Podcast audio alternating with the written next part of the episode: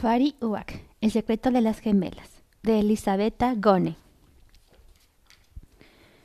Y con la oscuridad, los truenos.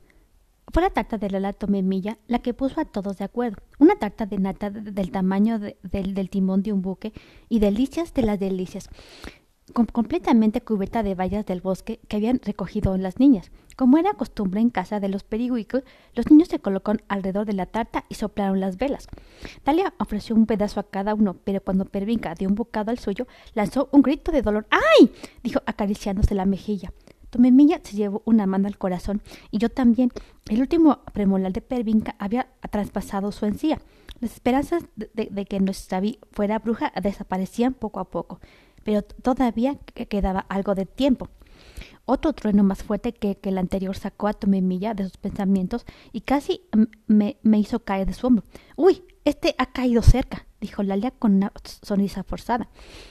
Su intento de aliviar la, tensión no, no, no, tuvo, sin embargo, mucho éxito. El viento había aumentado y puertas y ventanas se habían puesto a aullar sinistramente. La señora Pimenel dejó escapar un sollozo de terror. No, no quisiera decirlo, pero este, pero este temporal se parece mucho a... ¡Clic! La luz se apagó otra vez. Tomé miña chascó los dedos, pero no ocurrió nada. Volvió a chasquearlos una y otra vez, pero no había nada que hacer. La luz no volvía. Para una bruja de la luz como ella, era fácil de hacer. Miró por la ventana y vio que la oscuridad se había adueñado de todo el valle. ¡Bum! ¡Bum! ¡Bum! Se sobresaltó. Nos, nos sobresaltamos todos. Alguien estaba llamando con fuerza a la puerta. ¿Quién es? gritó el, señor Cicero. Abrid por todo, abrid por toda el, el agua del, de los abismos, daos prisa que me ahogo, soy yo gritar. Cicero corrió a abrir, abrir y Dul, y el tío de Grisam, se desplomó literalmente en el umbral y choreaba agua como si el mar se, se le hubiera metido entre las ropas. Allá afuera está diluviando, dijo mientras Cicero ayudaba a, levantarse. Dalia, por favor, trae ropa. tiene que cambiarse o, enfermedad de pulmonía.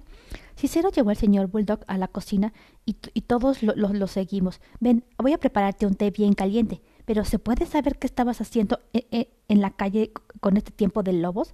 preguntó. Mientras todos se sentaban alrededor, todos se sentaban alrededor de la mesa para escuchar. Como yo era la, única luz que había quedado en la casa, fui a sentarme en la lámpara del techo y me puse a escuchar también. Vengo del puerto, Cicero. ¡Qué desastre!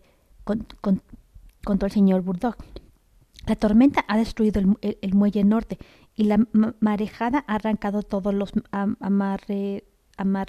Varias barcas se han estrellado contra los escollos, otras se las han llevado las olas. El capitán Talbot ha estado a punto de ser tragado, también por el mar. Si no hubiese sido por, por Cardo y Meun, lo, habríamos perdido. Muchos marineros luchan todavía con el oleaje. En fin, un desastre, como os digo, un desastre.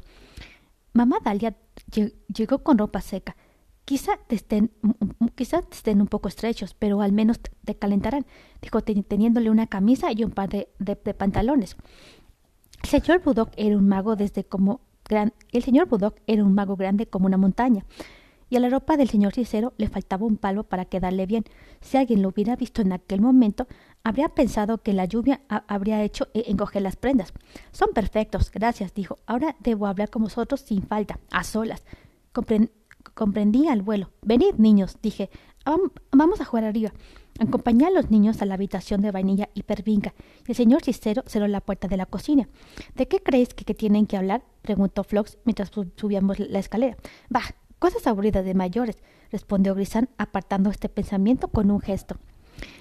¿Tienes todavía la araña? preguntó el, maguito Pervinca. Claro que sí. Ahora la verás, contestó ella corriendo arriba. Unos meses antes vi había encontrado una araña minúscula y muerta de frío. La había rescatado y llevado a su habitación dentro de una caja de cartón. La arañita había decidido tejer su tela entre los libros encima de la, de la cama de Vi y ella se había puesto la lama de contenta. ¿Vivís con una araña en la habitación? ¡Qué asco! exclamó Scarlett deteniéndose en la puerta. Yo no entro. Pues quédate ahí, dijo Pervinca acercándose a, la araña para enseñársela a Grisam. Chicos, ¿cómo ha, cómo ha crecido? ¿Qué le dais de comer? Bueno, Rex come de todo. Es una glotona. Le, le, damos moscas muertas, trocitos de carne seca. ah, voy a vomitar, exclamó Scarlett. Pero si, si no hace nada. Es más, seguro que tiene más, más miedo que tú, intervino Flox. Scarlett se arrimó a la pared y se dirigió a la cama de Babu. Ya estoy adentro, P, pero si, si me mueve, juro que le, que le tiro un zapato. Babu se había quedado un, poco aparte. Conocía bien a Rex y aunque no estaba entre sus animales favoritos, la, respetaba y la quería. En aquel momento, sin embargo, parecía un poco celosa de la atención de, sus mejores amigos que sus mejores amigos prestaban a, Pervinca y, su araña. Permanecía callada en un rincón mientras Scarlett chismoreaba de esto y, de lo, de lo más allá. Convencida de que Vainilla la, la estaba escuchando, de repente la cotilla dijo algo que llamó la atención de Babu. ¿Sabes que la hija del señor Poppy es una pagabunda? Por lo menos eso dicen, y creo que es cierto. ¿La habéis visto? Una pobrecita que va por ahí con un ratón asqueroso en el hombro y, y un... No es ninguna pobrecita, ni, ni Mr. B, un ratón asqueroso. Explotó Babu con la cara encendida. Tú no sabes nada de Shirley. Así, así es que, si era el pico. Uy, qué susceptible eres. Déjame, déjame adivinar. ¿Os habéis hecho amigas? No me extraña. Prosiguió Scarlett con una odiosa sonrisita. Babu se, disponía a susurrarla. No le hagas caso, dijo Grestan interponiéndose. Solo quiere hacerte rabiar. Ándate con ojo, Gristan Bulldog, amenazó Scarlett. Pero Gristan ni siquiera la miró. Se metió una mano en el bolsillo y sacó algo muy pequeño. Me lo he encontrado hoy, creo que es tuyo, dijo poniendo la cosita en, las manos de Babu. Quería traértelo antes, pero con esta lluvia era un, resto de, lapicero, pero Vanilla lo, tomó como si, como si fuera un diamante. Oh, Feli, mira, lo he encontrado, exclamó conmovida Vainilla. Guardaba cada pluma, cada lapicero o, resto de lapicero, borrador o resto de borrador que hubiese vivido, aunque solo hubiera sido unos minutos en su estuche. Todos juntos forman una familia, decía convencida. No puedo perder nada. Le gustaba que al final del día cada cosa estuviera en su sitio, las bicicletas en la cochera, la ropa seca guardada, la familia de las plumas en el estuche, los animales en su guarida, los, pajaritos en el nido y sus, objetos cerca de ella. Si alguien o algo se quedaba a la intemperie, se oía ladrar a un perro o, una camiseta había salido volando, se, atormentaba toda la noche. Y por la mañana, mamá Dalia y yo teníamos que, emprender la búsqueda. Grisam no había podido hacerle un regalo más bonito. Babu lo abrazó y el ambiente se serenó en la habitación. Entre Rex y todos los juguetes de, las niñas, los niños se olvidaron de la tormenta y, de los, serios asuntos de los mayores, pero yo no. Incluso desde el piso de arriba podía oír lo que, lo que decían en la cocina y, lo que y lo que escuchaba me hacía estremecer. Los trágicos presagios. Puede que me equivoque, claro, solo es una suposición, decía el señor Bulldog, pero las señales son las mismas. ¿Otro igual? exclamó mamá Dalia. ¿Pero qué os ocurre hoy? Tomemilla murmura cosas raras desde esta mañana y... Los señores Pimenel balbucearon algo que no oí. En cambio, el señor Bulldog se exaltó. Entonces, ¿tú también lo sospechas? dijo volviéndose a Tomemilla. Menos mal, creía que era el único. Todo el mundo me dice que solo es una tormenta, pero yo creo que Dalia perdió los estribos. ¿Piensas que se puede saber qué os, ronda por la cabeza hoy? Deja que hable, tesoro. Siéntate, intervino el señor Cicero. En aquel momento, Dulce Bulldog sacó una hoja, o al menos eso intuí, porque oía a Tomemilla gritar, la página de mi libro, ¿la has arrancado tú? Pero Lila, no, no, es que no, no te acuerdas, respondió sorprendido el mago. Había llamado a Tomemilla por su verdadero nombre, y esto solo sucedía en las situaciones graves. Me la diste tú aquel día para que yo, también aprendiese a reconocer las señales cuando llega, llegara el momento. Oye a tu memilla mascullar algo como Sí, disculpa, lo había olvidado.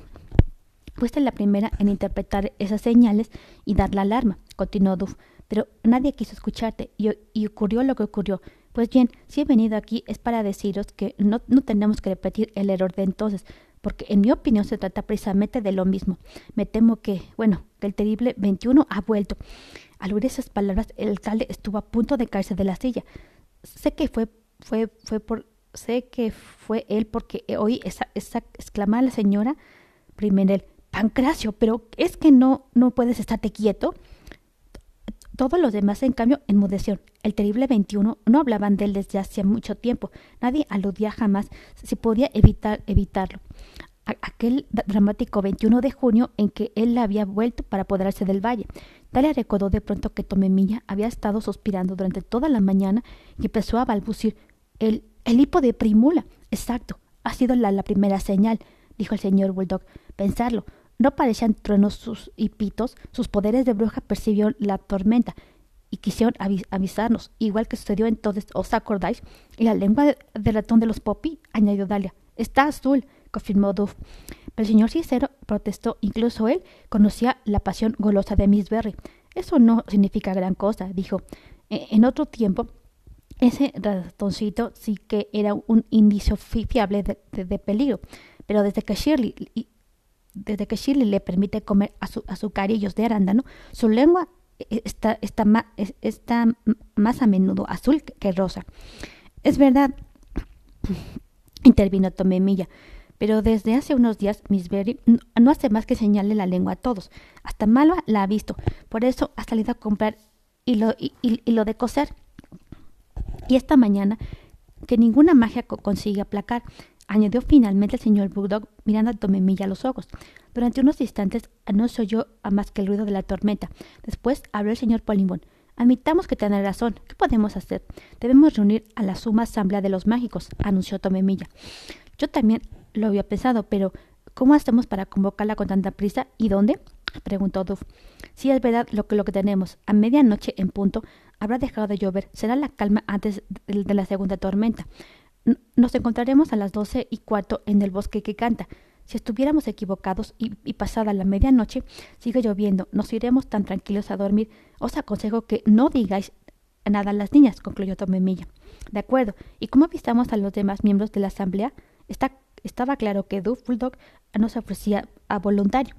Podríamos mandar a Feli, propuso Tomemilla. Vaya idea. Una renacuaja luminosa como yo, arrojada, arrojada aquella a toda tormenta, ni hablar. Abolé hasta el bolsillo de Babu y dije, si alguien viene en mi busca, no, me habéis visto.